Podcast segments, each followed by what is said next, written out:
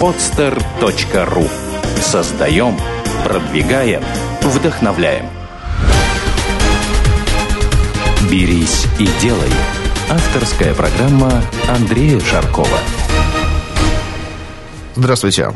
Это Андрей Шарков, и вы слушаете программу «Берись и делай». Программа о том, как делать бизнес с нуля и о людях, которые это делают. И сегодня у нас в студии Михаил Талалай. Здравствуй, Миша. Привет, Андрей. Добрый день, уважаемые слушатели. Э, бизнес Миша связан с вендингом. Это очень интересная тема, которая пока не озвучивалась в нашей программе. И вот, наконец-таки, сегодня мы раскроем эту тему. Миша, расскажи, пожалуйста, подробно. Ну, не подробно сначала, так вкратце о том, что такое вендинг и как ты с ним связан.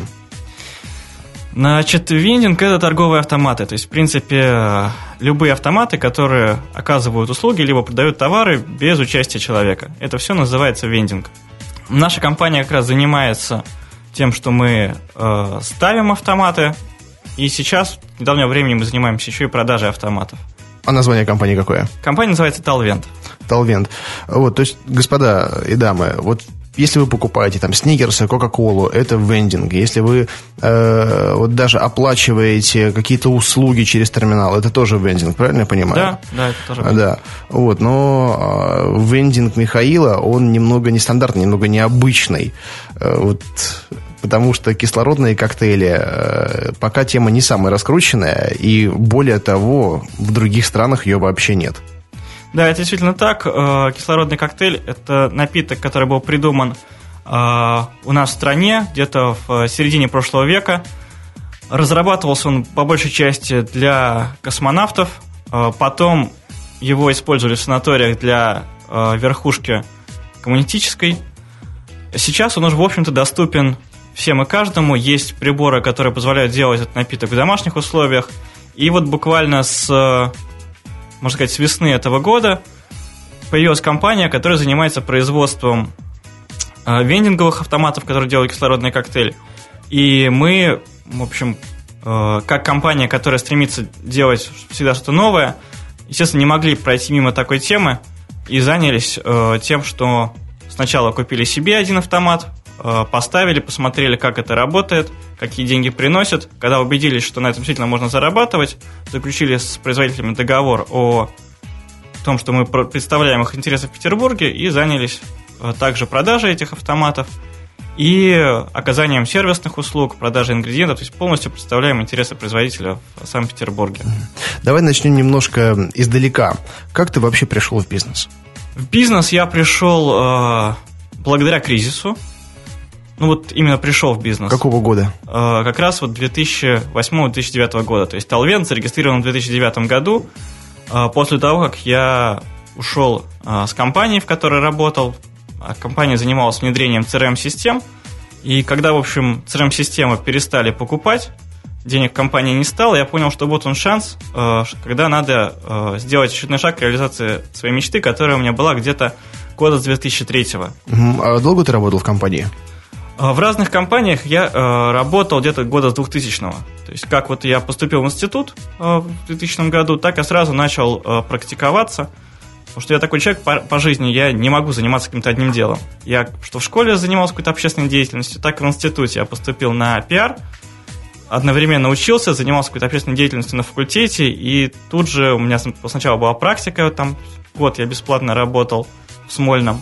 Потом начались работы в каких-то небольших коммерческих компаниях. В итоге я пришел в IT-сектор где-то в 2003 году. И вот с тех пор работал в разных небольших э, компаниях, так или иначе связанных с IT. И вот уже где-то с 2003 года у меня появи... стали появляться какие-то свои бизнес-идеи, и появилась э, такая, как бы, своя, сначала мечта э, создать собственный бизнес. И получается, что вот в 2003 году она где-то появилась, в 2009 э, я организовал свою компанию. Хотя, mm-hmm. не знаю, если бы не кризис, может быть, неизвестно, сколько бы я еще к этому шел. Сколько было тебе лет на тот момент? На тот момент мне было 25. Да, по-моему, 25. Угу.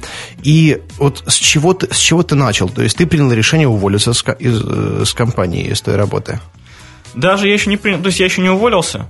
Вот, я просто понял, что как бы этот момент скоро настанет. И я начал с того, что стал прикидывать, каким бизнесом я мог бы заниматься, в чем, оценивать, в чем свои, свои сильные стороны, слабые стороны, где бы я мог преуспеть, э, какие свои сильные стороны мог бы использовать, оценивать, опять же, свои интересы, потому что я уверен на 100%, что бизнесом надо заниматься именно в той сфере, которая тебе интересна. Да, конечно.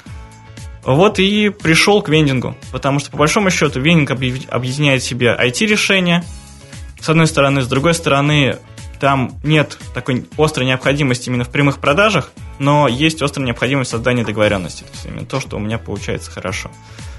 Я пришел к вендингу, стал изучать рынок на тот момент, что было представлено. Я четко понимал, что заниматься там кофейными, торговыми автоматами я не хочу, потому что их в городе уже очень много. Хочу что-то новое, что чего в городе нету, найти какую-то нишу. Начали мы с копировальных аппаратов.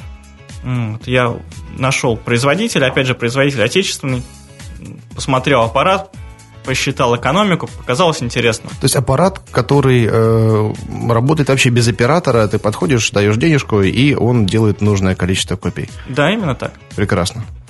А, при том, что у меня были связи в некоторых крупных вузах, угу. и, в общем, я подумал, что да, это как бы то, с чего можно начать. При том, что мар- маркетинговое образование позволило мне набрать сначала некоторый бизнес-план, некоторую стратегию. Стратегия заключалась в том, чтобы создать небольшую сетку автоматов, э, которая позв... ну, позволит, скажем так, оперативную деятельность какую-то обеспечивать, и заняться более крупными, более серьезными проектами, которые могут там, давать денег там, раз в три месяца. Ну, то есть, но зато это действительно mm-hmm. что-то крупное и интересное. Начали реализовывать эту стратегию, там, купили первые аппараты, столкнулись с первыми сложностями – когда даже связи не все работают, столкнулись с тем, что называется работа с госорганами.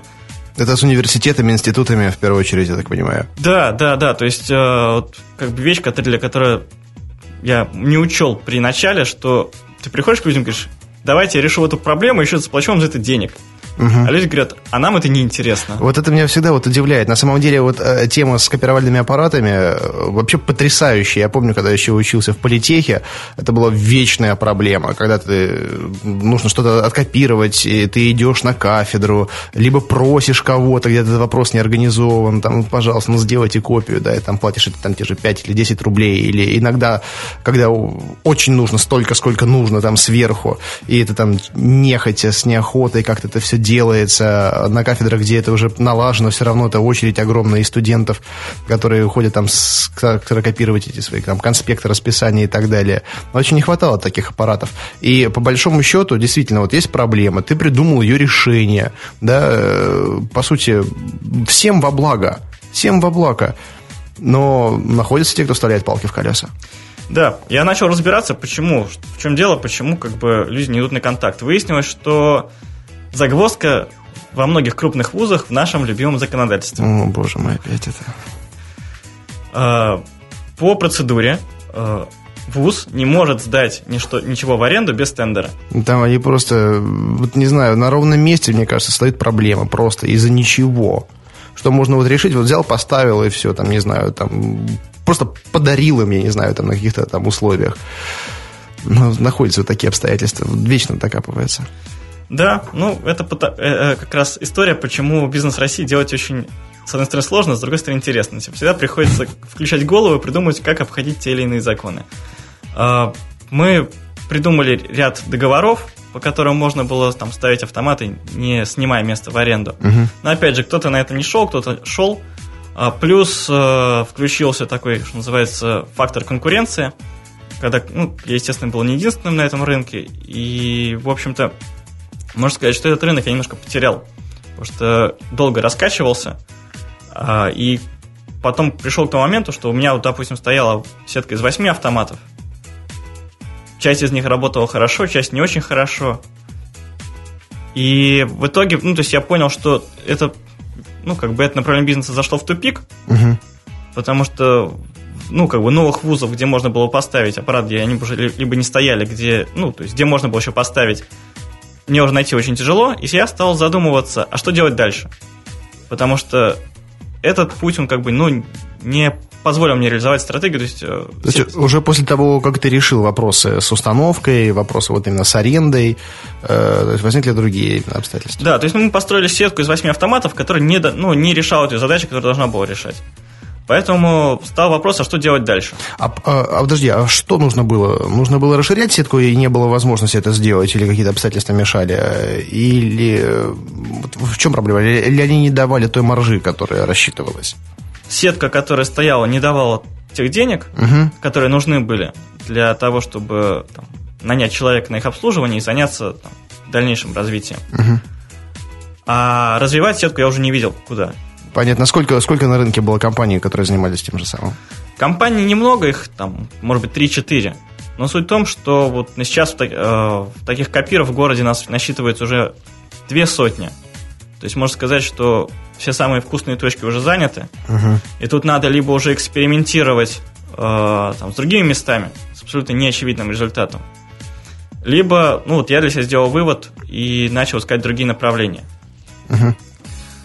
Э, слава богу, вот э, наткнулся на эти кислородные коктейли, и это, можно сказать, придало моему бизнесу новую, э, скажем так, новый импульс. Ну, то есть ты вообще ты не, ты не задумывался о том, чтобы выходить из вендинга?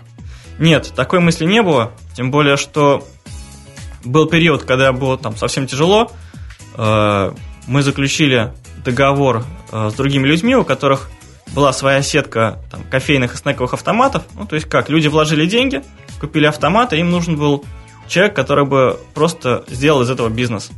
Я просто прокомментирую. Вот снековые это всякие закусочки, там чипсы, хрустяшки, э, сникерсы. Ну, просто не все понимают, что такое снэк, к сожалению, пока еще. Ну да, да, да. То есть вот... Э, то есть все, что можно съесть все, на ходу. Что, все, что можно съесть, да.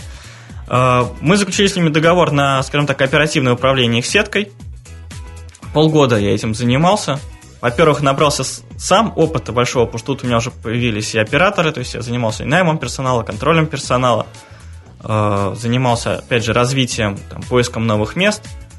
Э, и как бы полгода этим занимался, мы вышли на определенный уровень, то есть я там в два раза увеличил им выручку. Нормально.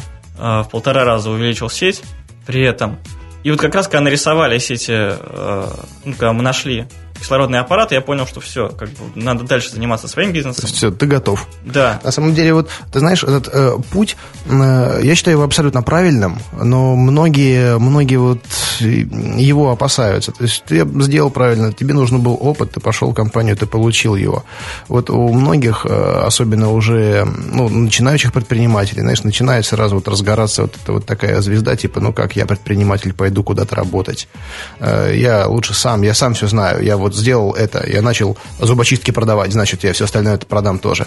Ну вот, хотя иногда, иногда нужно вот какой-то момент вот сделать абсолютно так же, как ты.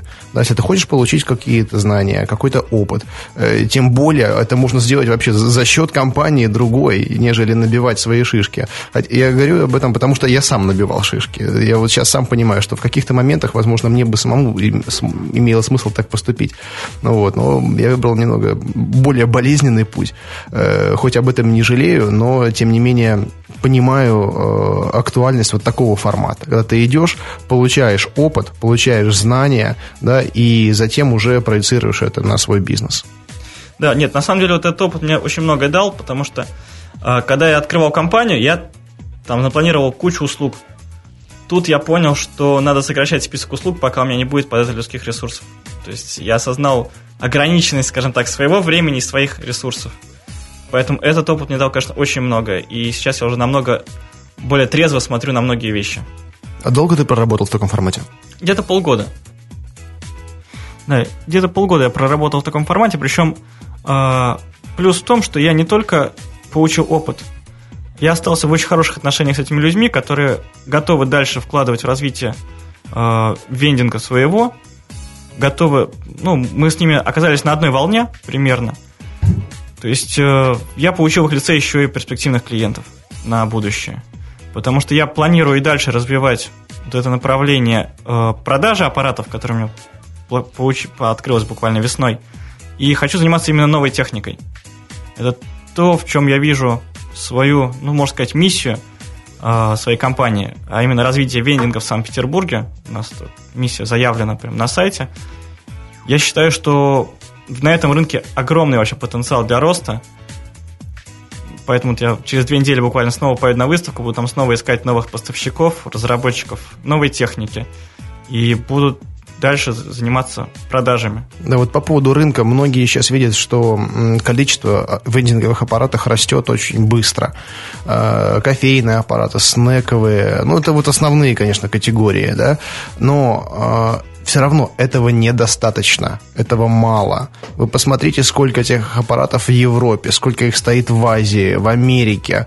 А, вот по-моему, вот цифры приведу. На, в Японии на 10 тысяч человек приходится там около полутора тысяч аппаратов которые стоят везде, в метро, на автобусных остановках, в бизнес-центрах, просто везде, их немерено, они все продают там вообще, вообще все, что угодно, они не ограничиваются только снеками, кофе, там, газетами, э, там, не знаю, можно вообще в магазин даже не ходить, купить там, не знаю, фрукты, овощи, какие-то полуфабрикаты, не заходя в магазин через такие вендинговые аппараты.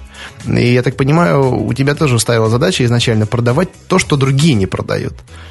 То есть использовать вот такого формата оборудования. Да, да, да. То есть та идея, которую изначально хотел предложить вообще, ну, как я говорил про эти крупные проекты, я хотел предложить крупным ну, производителям FMCG товаров именно использовать вендинг как такой канал продаж. Да, прокомментирую, что такое FMCG, не все знают. FMCG э, – Fast Moving Consumer Goods, то есть это товары широкого потребления. То, что мы каждый день покупаем в магазинах – это называется на маркетинговом языке FMCG. Да. Притом, когда я это начинал в кризис, мне казалось, что вендинг такой как раз антикризисный канал. Он, э, в общем-то, может быть дешевле, чем э, входная плата в супермаркет, с одной стороны. С другой стороны, ты, производитель может предложить этот товар именно там, где он нужен вот в конкретный момент потребителю. Вплоть до того, что там поставить, может быть, даже в подъезд жилой. Другое дело, что когда я занялся вендингом, я понял, почему производители этого не делают, Почему же? А, дело в том, специфика венинга в том, что это бизнес, он низкооборотистый.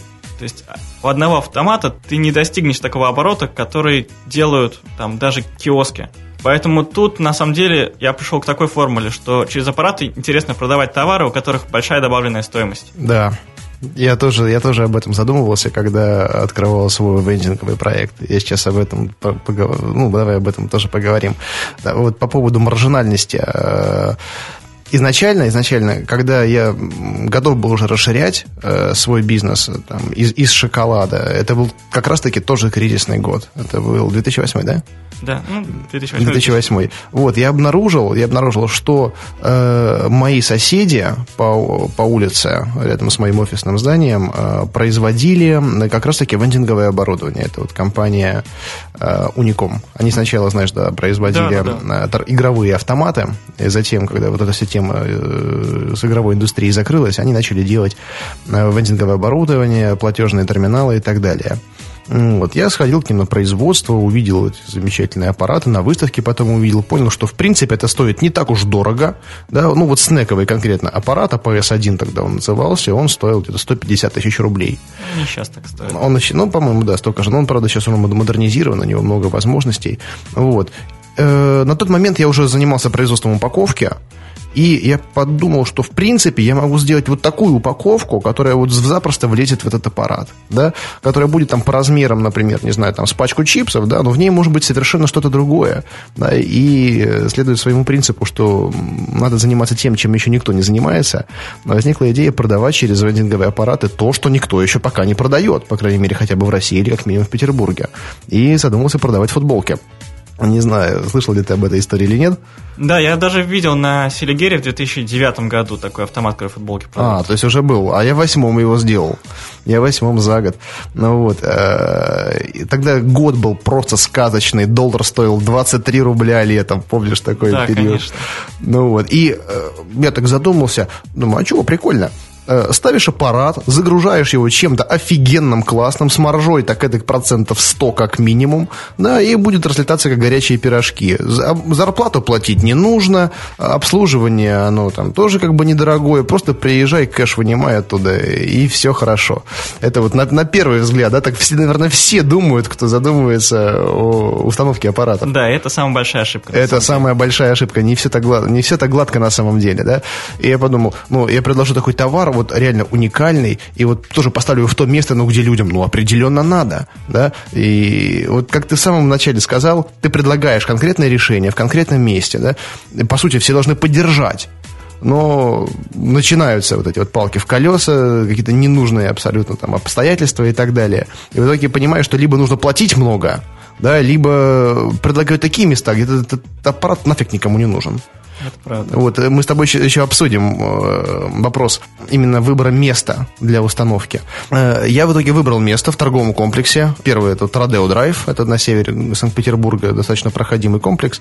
Вот, но в итоге поставил туда вот этот аппарат, который продавал футболки. У меня был там дизайн такой интересный, оригинальный. Вот, продавал все очень хорошо. Но поначалу, потому что там был такой очень остро-социальный дизайн. Э, но потом, потом там тема поугасла, а я тираж уже заказал большой, э, продажи как бы снизились, а арендная ставка повысилась, потому что холдинг Макромир, у них в договоре была привязка к курсу бивалютной корзины, там, к доллару, к евро. Да. И когда доллар стоил 23, э, курс был выгодный для меня. Когда доллар стал стоить 35, сам понимаешь, да, да, и да. так далее. И тогда половина арендаторов вообще, вообще съехали, э, съехали. Но я переключился на другие вопросы, связанные с основным бизнесом, с шоколадом, и э, просто, ну, не то чтобы проморгал, не дожал этот бизнес, и в итоге закрыл его. Ну вот, э, поэтому по поводу сложностей и подводных камней ты знаешь больше меня. Да, на самом деле э, сложностей тут не так много, с одной стороны. С другой стороны, они не всегда легко решаются. То есть, если мы говорим именно об установке автоматов, 80% успеха – это место. И тут, конечно, надо быть готовым к тому, что в крупных комплексах, вот почему я не люблю э, сотрудничество именно с крупными комплексами, они избалованы деньгами э, банков, они заламывают там ценник в 10-15 тысяч в месяц. 10-15 тысяч за один квадрат. Ну за, ну, за автомат, в общем. Ну да, да. Редко автомат требует больше места. Ну вот большой, большой аппарат, да, вот тот же АПС-1, да, он занимал ровно один квадратный метр. Он 0,9 примерно так. Ну вот, остальные аппараты там, ну, плюс-минус столько же. Автомат при такой арендной плате не всегда может быть рентабельным, даже в очень проходимых местах. Потому что на самом деле вендинг это точно такой же бизнес, точно такая же розничная точка. Точно так же надо думать о маркетинге, думать о том, как привлечь э, клиента к аппарату, думать об ассортименте. То есть, по большому счету, не надо думать, что вот вы поставили аппарат, и он начнет сам по себе деньги приносить. Это точно такая же розничная точка. Тут работают все те же самые законы маркетинга. Поэтому, когда вот я задумался о том, что делать дальше, мне, чем мне еще понравилась эта история с кислородными коктейлями, там очень высокая маржа, с одной стороны. С другой стороны, четко есть понимание, где его можно ставить, и, в общем-то, в этих местах реально договориться за небольшую арендную плату. Потому что в тех же бассейнах арендная плата там, ну, редко превышает 3000 рублей. Сказочная вообще плата, я считаю. Если 3000 за аппарат, это просто сказка. Где-то мы договариваемся просто на процент от выручки. Тоже, в общем-то, выгодно, потому что снижаешь риски таким образом. Потому что, ну, как бы никогда не знаешь, пойдет аппарат или не пойдет аппарат надо, ну, если не пойдет, надо думать, почему не пошло. Потому что ты не угадал с целевой аудиторией, либо ты не угадал с местом, либо наоборот, тебе надо сделать какие-то усилия, чтобы донести до тех людей, которые есть в этом месте, пользу которую, ну, или там решение проблемы, которую автомат решает. А ну, если, конечно, аппарат не решает проблему э, выпить, выпить кофе или чая. Ну да. С кофейниками тут, в принципе, все просто. Но почему даже ко мне, ко мне обращаются, когда молодые ребята, я не рекомендую лезть в этот бизнес. А, потому что мне кажется, что уже очень тяжело искать новые места. Причем места именно хорошие, э, с хорошей выручкой. Ну, вот что считать хорошей выручкой? Допустим, вот когда я управлял этой сетью из там, чужих кофейников, у нас были места, которые там мы снимали по 70-80 тысяч рублей в месяц. 78? А подожди, в смысле, снимали с места или платили за место? Не-не, снимали с места. А, снимали, я уж испугался. Ну, для вендинга, на самом деле, чтобы вы понимали, это очень хорошая выручка в месяц с одного mm аппарата. Да, это очень хорошая. Слушай, а вообще, вот мне всегда было интересно, какая маржа на кофейниках? На кофейниках, э, значит, там получается как? Себестоимость напитка идет где-то рублей 5-6. Угу. Соответственно, средняя стоимость по автомату 22 рубля. То есть маржа получается 4, 4, хорошая получается маржа. Да. На кислородных коктейлях я могу сказать, что в два раза больше маржа. Нормально. Поэтому говорю, э, продукт очень хорошо маржинальный. Э, в принципе, у меня один из клиентов рассчитывал, э, аппарат работает в ноль, если он продает там 9 стаканов в день. А как нужно часто перезаряжать его, загружать туда ингредиенты? При хорошей нагрузке достаточно это делать раз-два в три дня. Даже, наверное, ну, если мы говорим о зарядке ингредиентов, даже еще реже. Просто специфика этого аппарата, вот конкретно этого, которым мы сейчас занимаемся, в том, что там есть некоторые не совсем удачные решения. В итоге, если он там продает 40 стаканов в день, то есть, грубо говоря, приносит там 2000 в день, ему приходится едва ли не каждый день ездить, чтобы протирать какие-то вещи от сиропа, ну, чтобы поддерживать mm-hmm. качество напитка. Mm-hmm. Но мне кажется, что если у тебя аппарат приносит тебе 2000 в день, потому что это там на 80%, на 70% чистые деньги, можно найти полчаса и к нему приехать. Ну да, можно и покататься. Вот, поэтому, э, чем я считаю, вендинг хороший бизнес для тех, кто хочет начать. Можно начать этот бизнес, не увольняясь с основного места работы. То есть ты находишь место недалеко от работы или недалеко от дома, думаешь, какой продукт в этом месте можно продать, смотришь аппарат, который может продать этот продукт, и дальше просто регистрируешь ИП, покупаешь аппарат, заключаешь договор и получаешь свой маленький, но бизнес, получаешь первый опыт. Угу. Ну, смотри, давай тогда вот сейчас уже, уже по порядку. Вот, э, в принципе, инструкцию открыт, открытия вендингового бизнеса ты описал, она не такая сложная. А вот теперь давай поговорим о сложностях. Ну, найти аппарат сейчас проблемы не составляет. Много, множество компаний продают, э, кое-кто даже и делает э, именно там и кофейники, и снековые да, аппараты. Э, ну, вот сейчас мы, это говорил о кислородных коктейлях. Это, кстати, вот российский производитель. Я был удивлен, что это делается именно в России в формате вендинга. На самом деле э, в России в плане вендингового производства не все так плохо, как кажется. Да, да, и аппараты вот даже те, которые делаются в Питере, насколько я слышал по отзывам, они очень качественные, очень хорошие, интересные. Даже вот в сравнении с европейскими и американскими аналогами. Ну, по факту уникуму, конечно, по надежности далековато до итальянцев. Но в целом я доволен э, взаимодействием именно с этими аппаратами. И, в принципе, сейчас кто ко мне обращается, я, ну, кто именно хочет купить кофейный или снековый аппарат, у меня есть координаты дистрибьюторов э, Уникума по Санкт-Петербургу. Угу. Насколько я знаю, еще недавно они сами не занимались продажами. Да занимались. Приезжаешь к ним в офис. Я так и приехал. Просто мимо проезжал, так, э, адрес, о, Уральская. Да, заехал, кто-то у вас аппараты продает. Они такие посмотрели на меня, так интересно, говорят, ну пойдем поговорим. Ну, вот. Ну, ладно, слушай, мы немного отклонились. Угу. Так, аппарат найти сейчас не проблема. Средняя стоимость аппарата какая? Надо рассчитывать от 150 до 300 тысяч. Да, ну 300 тысяч это такие очень технологичные, либо те, которые продают редкие вещи, либо смешивают сложные ингредиенты. Вот, значит, все. Место нашли, аппарат выбрали. Я имею в виду место, где, где купить. Вот. А далее нужно найти место. И вот здесь уже не все так просто, как кажется на первый взгляд. Ну, по крайней мере, я с этим столкнулся. А, казалось бы, потенциально все торговые комплексы, все, например, там, не знаю, там спортивные школы, фитнес-клубы, если речь идет о напитках там каких-то специфических.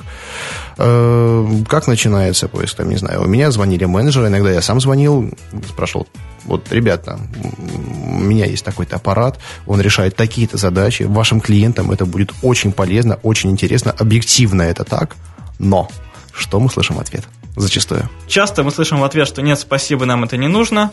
Иногда можно встретить просто негатив, э, негатив по отношению к автоматам, особенно если автомат что-то производит, какой-то напиток. Э, люди боятся грязи. Вот со всеми этими возражениями, в принципе, можно работать. Если мы говорим об автомате, который ставится в госучреждениях, тут мы сталкиваемся с законодательными сложностями.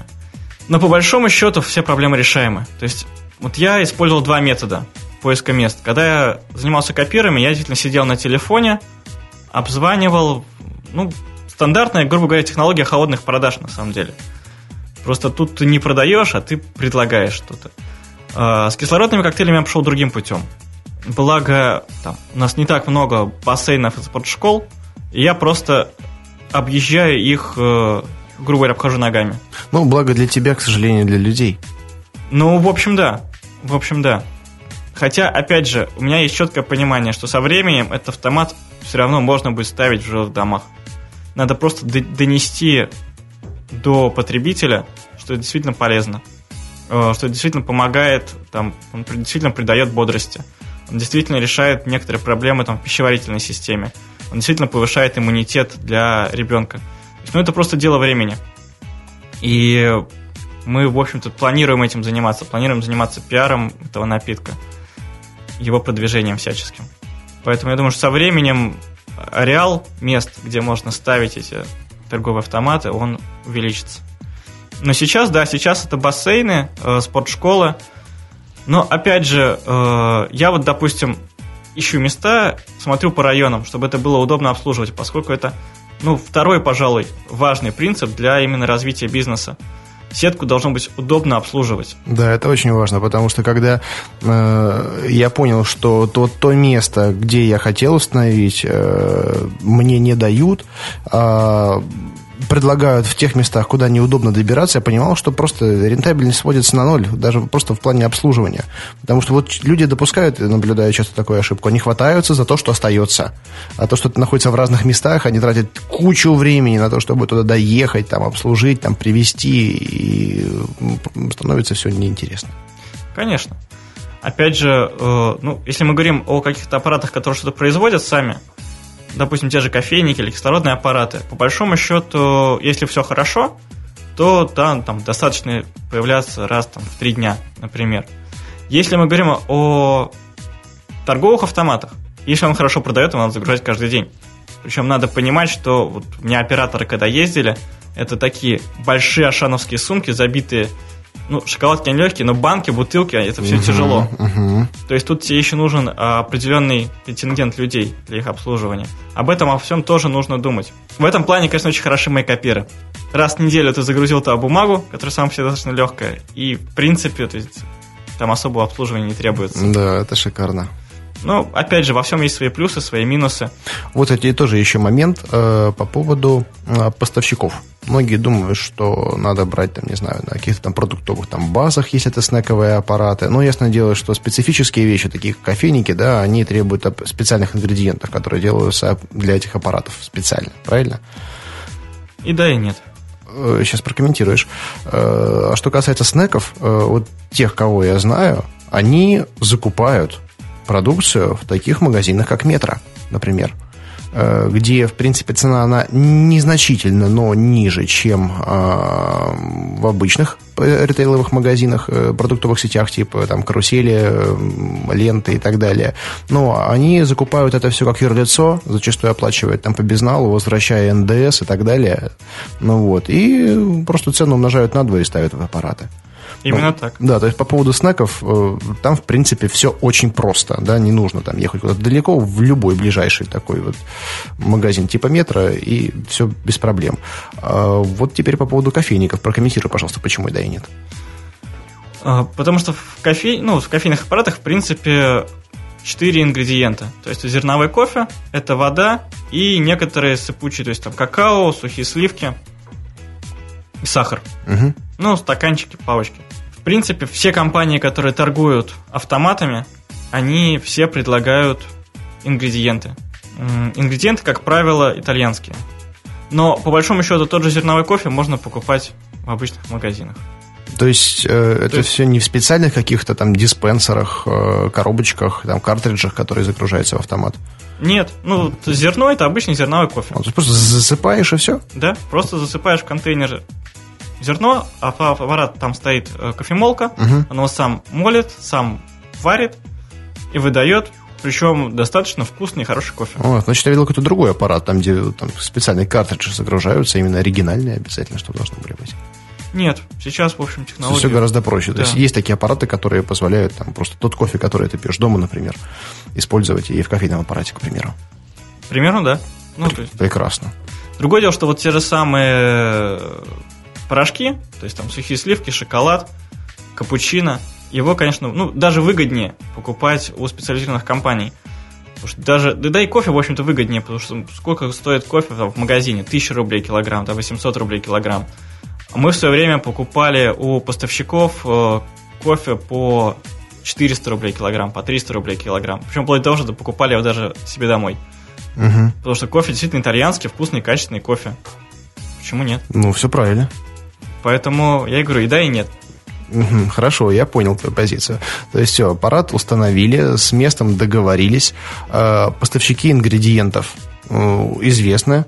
Э, Далее вот обслуживание. Какие вот тонкости с обслуживанием? Тонкости в том, что, во-первых, аппарат надо всегда держать чистым. С нашими потребителями это не всегда получается. Вот. Э, Потом есть э, проблемы, которые страдают все аппараты абсолютно сейчас. Это платежные системы. Деньги – вещь очень грязная, а платежная система – это электроника. То есть все равно приходится чистить нам специальными салфетками, монеты нас застревают, тоже приходится приезжать, там, разбирать, чистить, решать какие-то проблемы. То же самое, если мы говорим о там, снеках, какие бывают проблемы.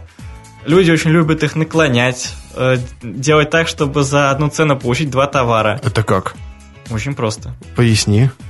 Если аппарат, ну, как бы не отлажен, если оператор за этим не следит, ну, допустим, в одной из бизнес-центров, когда я работал вот в IT-компании, у меня коллеги мои очень любили подойти к аппарату, засунуть туда цену одного сникерса, а он выдавал два сникерса. Подожди, э, как такое вообще возможно? Там же все настраивается. Ну вот, по крайней мере, вот АПС один, который у меня был, да, униковск- у- уникомовский, э, во-первых, там стояла защита от наклона, да, ну, во-первых, он весит 340 килограмм для начала, стоит сказать. Э, И наклонить его сможет не каждый, далеко. Вот. Но даже если кому-то это удастся, во-первых, там срабатывала сигнализация, и аппарат просто блокировался.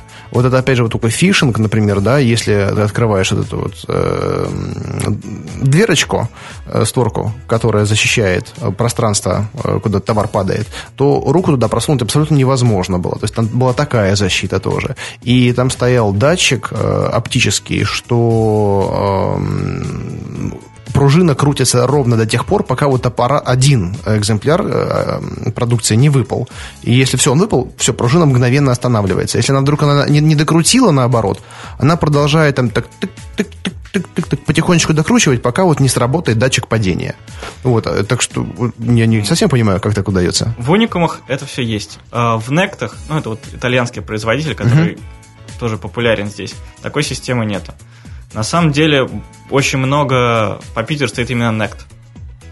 Там нет этих датчиков, поэтому и, видимо, вот оператор именно того аппарата, которым мы пользовались, он недостаточно внимательно за этим следил, поэтому так-так были настроены пружины, что можно было заплатить за один товар, получить два.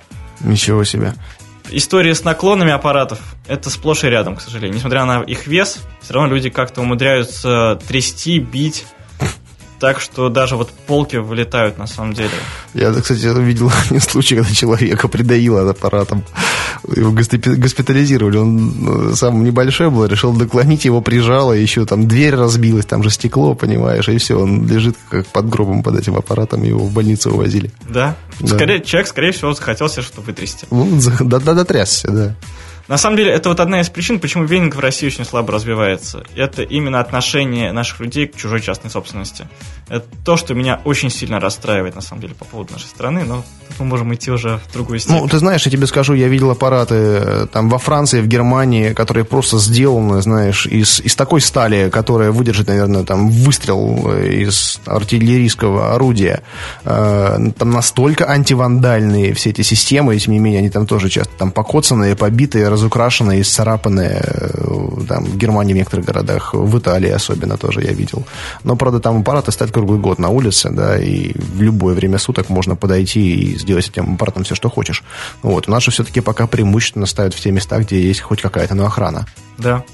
Это ну, как бы еще одно такое небольшое ограничение, но в принципе об этом стоит подумать, что присмотр за аппаратом, он все равно так, так или иначе нужен. Мгм. Вот. Итак, хорошо. Э, с обслуживанием тоже вот все, все решено.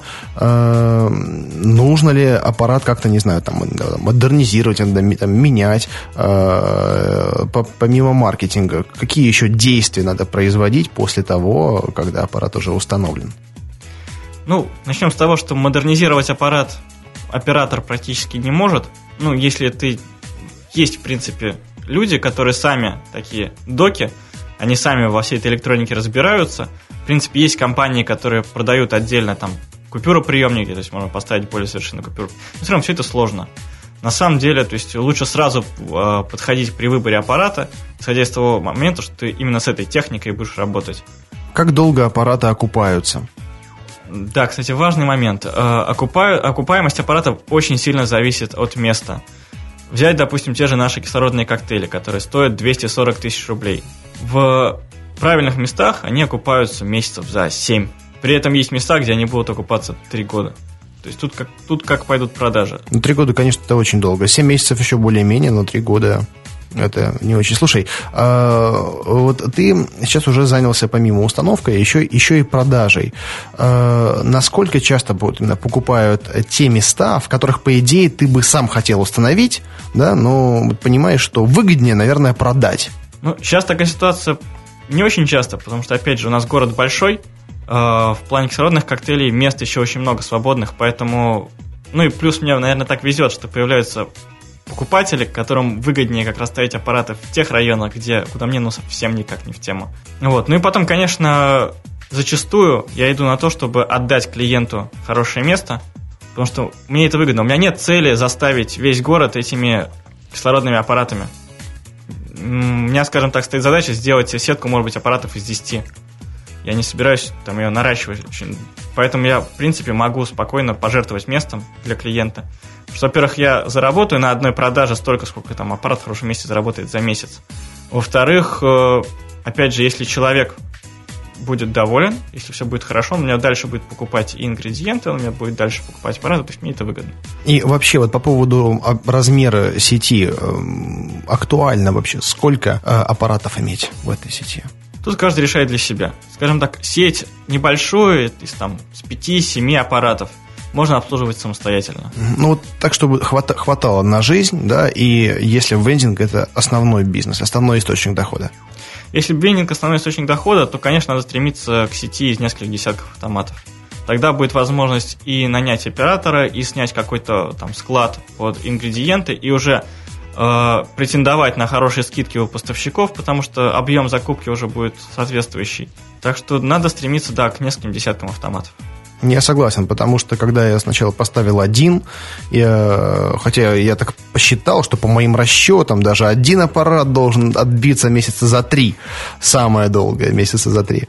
Но потом понял, что реалии немного иные, и нужно как минимум иметь несколько аппаратов. В итоге у меня их там было 3-4 поначалу, вот, но в итоге не стал это все развивать больше. Вот. И э, что еще хочется тоже сказать э, по поводу оригинальности товара, который продается через вендинговый аппарат. Ну, вот у тебя действительно оригинальный товар, ну, точнее, именно продукт, продукт, да, но это может быть еще и товар, и возможности вендинга, они гораздо шире, чем все предполагают. Вот, например, вот свои аппараты, знаешь, кому я продал? Э, компания, как же они называются?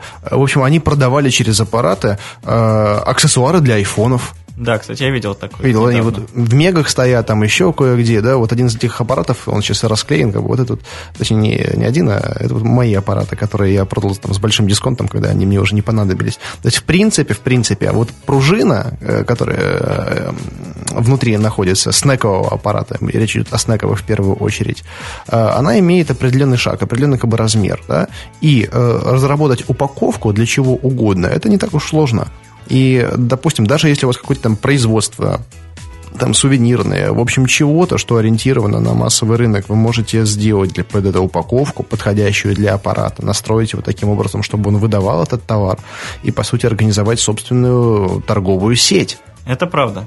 Это правда, хотя вот лично мне этот механизм пружины, он не очень нравится как показывает практика, он там частенько дает сбои. Он дает сбои, я не спорю, но вот у меня, не знаю, раз в две недели, раз в две недели, э, это даже скорее не пружина э, давала сбой, а просто товар застревал э, между дверью и лотком выдачи. Вот, потому что сейчас аппараты, конечно, они достаточно умные, и способны, способны на многое. Э, вы также можете возить что-то, там, не знаю, там, из Китая, там, сувенирку, там, игрушку и так далее, положить в эти коробочки и, и развивать. В Японии, ты знаешь, наверное, да, там же э, женские трусики продаются через вендинговые аппараты. Да, там вообще практически, ну, как бы, если не все, то очень многое продается через аппараты.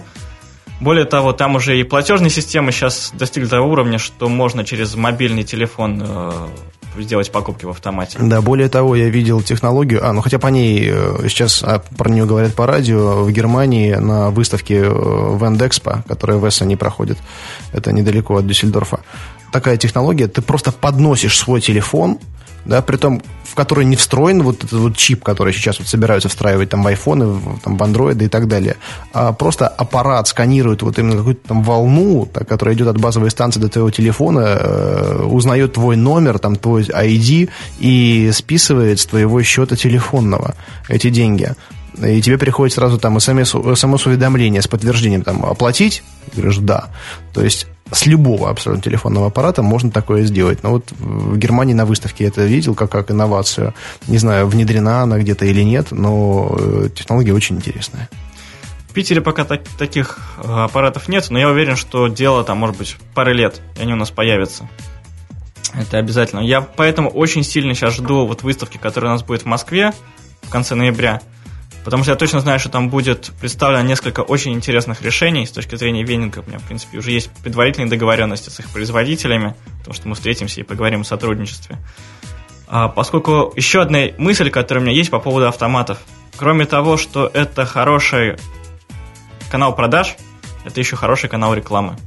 А, аппарат, с моей точки зрения, он должен не только продавать товар, но он еще должен рекламировать и таким образом повышать известность бренда им. Вот я очень жду, в ноябре должен появиться аппарат, который, мне кажется, будет возможно совместить еще и с интернет-магазином.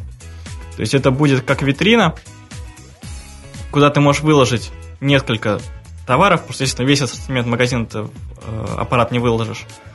Но при этом с аппарата будет возможность сделать какой-то заказ в интернет-магазине.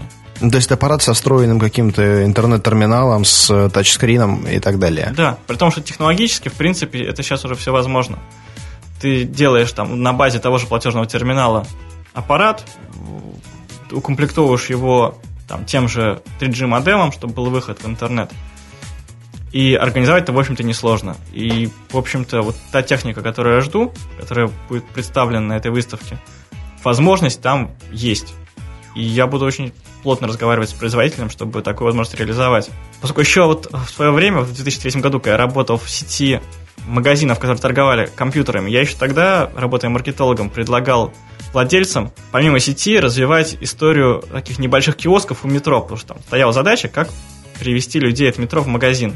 У меня было предложение делать небольшие киоски, которые бы торговали расходкой, с одной стороны, с другой стороны, продвигали бы бренд и раздавали людям рекламу с предложениями там, ну, более тяжелыми. В данном случае, мне кажется, аппараты можно будет уже скоро использовать именно таким образом. Но сейчас, да, технологий очень много, которые позволяют организовать интерактив э, прямо вот с э, самого места продаж. Притом я видел аппарат, наша российская разработка, вот питерская, кстати, э, аппарат по продаже дисков. Ну, сейчас диски уже не так актуальны, конечно, сейчас все все скачивают, вот, но когда DVD более-менее покупали чаще, да, там был сенсорный экран, можно было посмотреть там каталог, то, что есть в этом аппарате, то, чего нет в этом аппарате, можно было как раз-таки заказать через интернет-магазин. Поэтому вот идея, идея абсолютно правильная, интересная и перспективная, мне кажется. Ну, мы постараемся в следующем году в Питере такую штуку реализовать. Прекрасно, сообщи обязательно, мне это будет очень интересно. Ну вот, э, Миш, смотри, э, я думаю, что у многих наших слушателей возникнет тебе много вопросов э, по поводу вендингового бизнеса. Я, как всегда, предлагаю всем писать это пока что на странице под FM в комментариях к программе. Плюс скоро открывается специальный сайт, о котором давно идет речь. Я говорю не про ту социальную социальную сеть для предпринимателей. Э, это немного больших масштабов проект, он откроется позже. А именно сайт, посвященный программе «Берись и делай», где все смогут общаться, задавать прямые вопросы э, нашим гостям, общаться друг с другом. Э, этот сайт будет иметь несколько доменных имен. Одно из них это андрейшарков.ру латиницей, андрейшарков.рф и берись и делай.ру латиницей. Я напишу эти адреса в комментариях к выпуску. Сайт пока в разработке, но основной функционал уже будет доступен ближайшие дни? Я, в принципе, открыт всегда для любых вопросов. Э, у меня есть аккаунт ВКонтакте, у меня есть... Э, в принципе, у меня есть даже свой сайт, на самом деле, который я запустил еще в 2008 году, talai.ru, где я, в общем-то, делился своими впечатлениями, рецензии о прочитанных книгах, э, делился какими-то мыслями по поводу CRM, по поводу маркетинга. Но сейчас я, к сожалению, его забросил, несколько времени нету. Но все равно у меня есть скайп, я могу написать его тоже в э, комментариях. У меня есть адрес страницы ВКонтакте, почта, телефон. Пожалуйста, я всегда с удовольствием э, готов встречаться с людьми, которые э, хотели бы этим заниматься, отвечать на вопросы. Я считаю, что чем больше будет людей, которые этим будут заниматься, тем быстрее вендинг будет развиваться именно как направление бизнеса. А мне очень хочется, чтобы он развивался. Друзья, поэтому я советую вам не упускать возможности пообщаться вот с таким активным человеком, который развивает не только свой бизнес, но и работает вообще над развитием предпринимательской, предпринимательской среды, потому что с Мишей мы часто пересекаемся на мероприятиях, связанных именно с э, какими-то ивентами для предпринимателей и на конференциях. Он принимает там очень активное участие. Э, я надеюсь, вам будет интересно с ним пообщаться напрямую, и всех к этому призываю. Да, буду очень рад э, вопросам. Еще одна идея, которая у меня есть по поводу того, почему я еще стремлюсь, чтобы венинговых предпринимателей было больше. Я считаю, что нам нужна, нужно объединиться, потому что надо решить очень много вопросов именно в плане законодательства. К сожалению, э, ассоциация, которая сейчас есть в этом плане, она решает вопросы, во-первых, в основном в Москве, и занимается больше именно интересами кофейного бизнеса, поскольку ну, заправляют ей и те же люди из Уникума.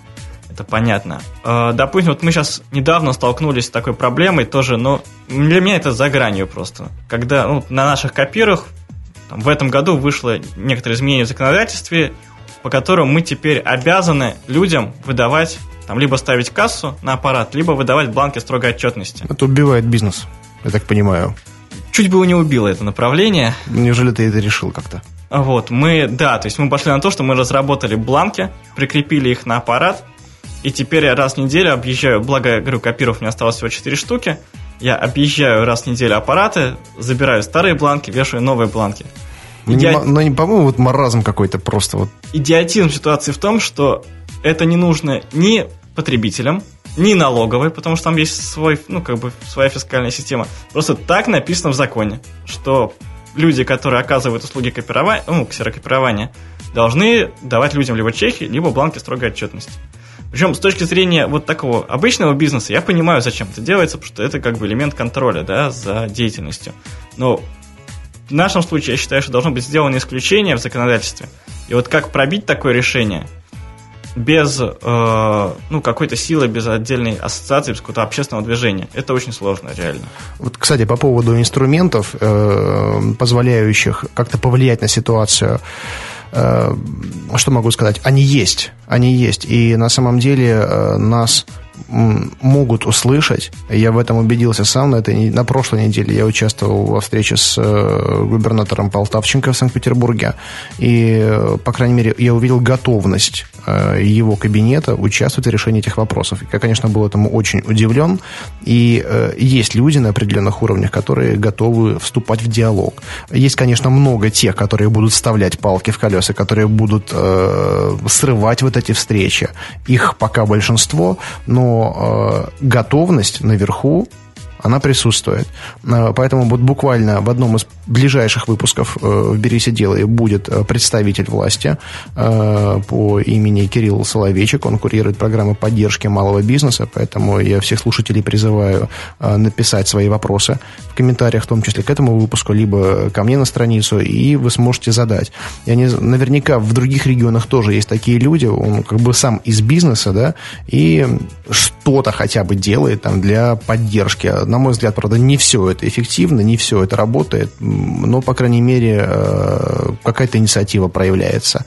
Э, и э, вот я был удивлен на вот встрече с Полтавченко, руководители комитетов некоторых озвучили конкретные механизмы, которые уже работают для малого бизнеса, но об этом никто не знает вообще. Не знаю, то ли они скрывают это, чтобы никто не пользовался этими возможностями, то ли потому что заблуждаются, что они каком-то там издании узкоспециализированном об этом написали, и все сразу узнают, да, вот. Но, по крайней крайней мере, э, эти вещи, они, как оказывается, работают. Просто информирование недостаточное, да, и вот, например, я, я уверен, что твой вопрос надо поднимать, и если другие ребята тоже объединятся с тобой, э, и будет представление уже не одного человека, да, а какой-то группы людей, э, гораздо больше шансов, что реакция будет на этот вопрос э, гораздо быстрее. Это правда.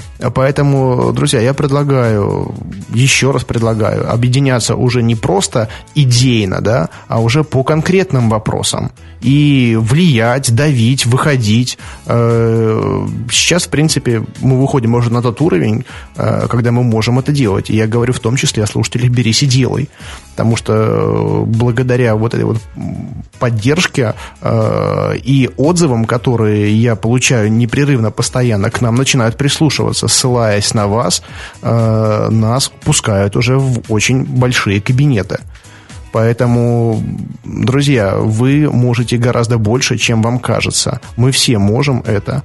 И поэтому э, я не стремлюсь там, лезть в политику и вас к этому не призываю. Я призываю к конструктивному диалогу с теми, от кого зависит э, вот, зависит правила ведения нашего бизнеса, э, которые должны работать на нас, а не мы на них. Единственная возможность влиять на них – это выступать дружно. Поэтому давайте это делать. Это правда. Нет, радует, что э, появляются люди, такие как Кирилл Соловейчик, да, и, в принципе, во многих районных отделениях того же общественного совета по малому предпринимательству есть люди, которым не все равно, которые готовы действительно помогать предпринимателям, которые понимают, что на самом деле от нас во многом зависит э, благосостояние общества. Но их мало, к сожалению. Их мало, но они есть. Большинство других, большинство вот они вот боятся за свои должности, за свои кабинеты, за свои кресла, да. И более того, даже когда поступает инициатива от кого-то из нас, они сделают все, все, что угодно, лишь бы эта инициатива не прошла наверх потому что иначе э, они просто дискредитируют свое положение, они покажут свою некомпетентность, хотя вместо, хотя по, большому счету им бы стоило прислушаться и сказать, слушайте, ребята, отличная идея, давайте сделаем это вместе. Придите к нам в качестве эксперта и там приводите своих единомышленников, и мы что-то обсудим пока многие, многие так не будут делать. Ну да, ну тут на самом деле и с нашей стороны, со стороны предпринимателей тоже еще, к сожалению, очень много людей, которые ну, не готовы, на, которым проще там, забросить одно дело, начать другое, но не вступать в этот э, диалог. Ты прав. И эту ситуацию, мне кажется, тоже надо менять коренным образом. Это тяжело, это требует определенного терпения, усердия, но я считаю, что если ты... Вот почему я говорю, что надо идти в бизнес, который тебе именно интересен. Потому что если ты горишь этой идеей, если ты занимаешься бизнесом не только ради денег, то я считаю, что ты найдешь в себе и психологические силы, и время на такую работу.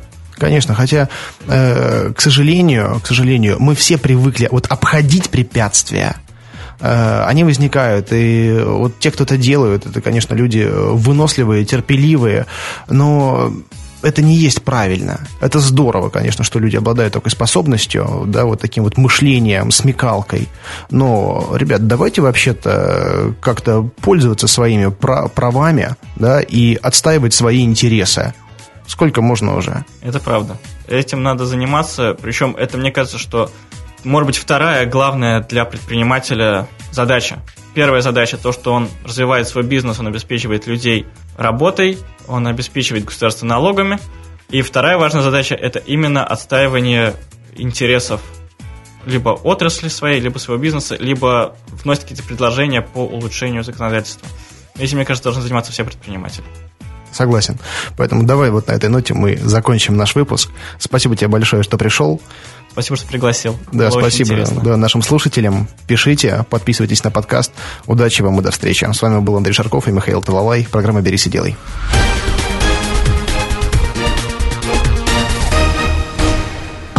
Сделано на podster.ru Скачать другие выпуски подкаста вы можете на podster.ru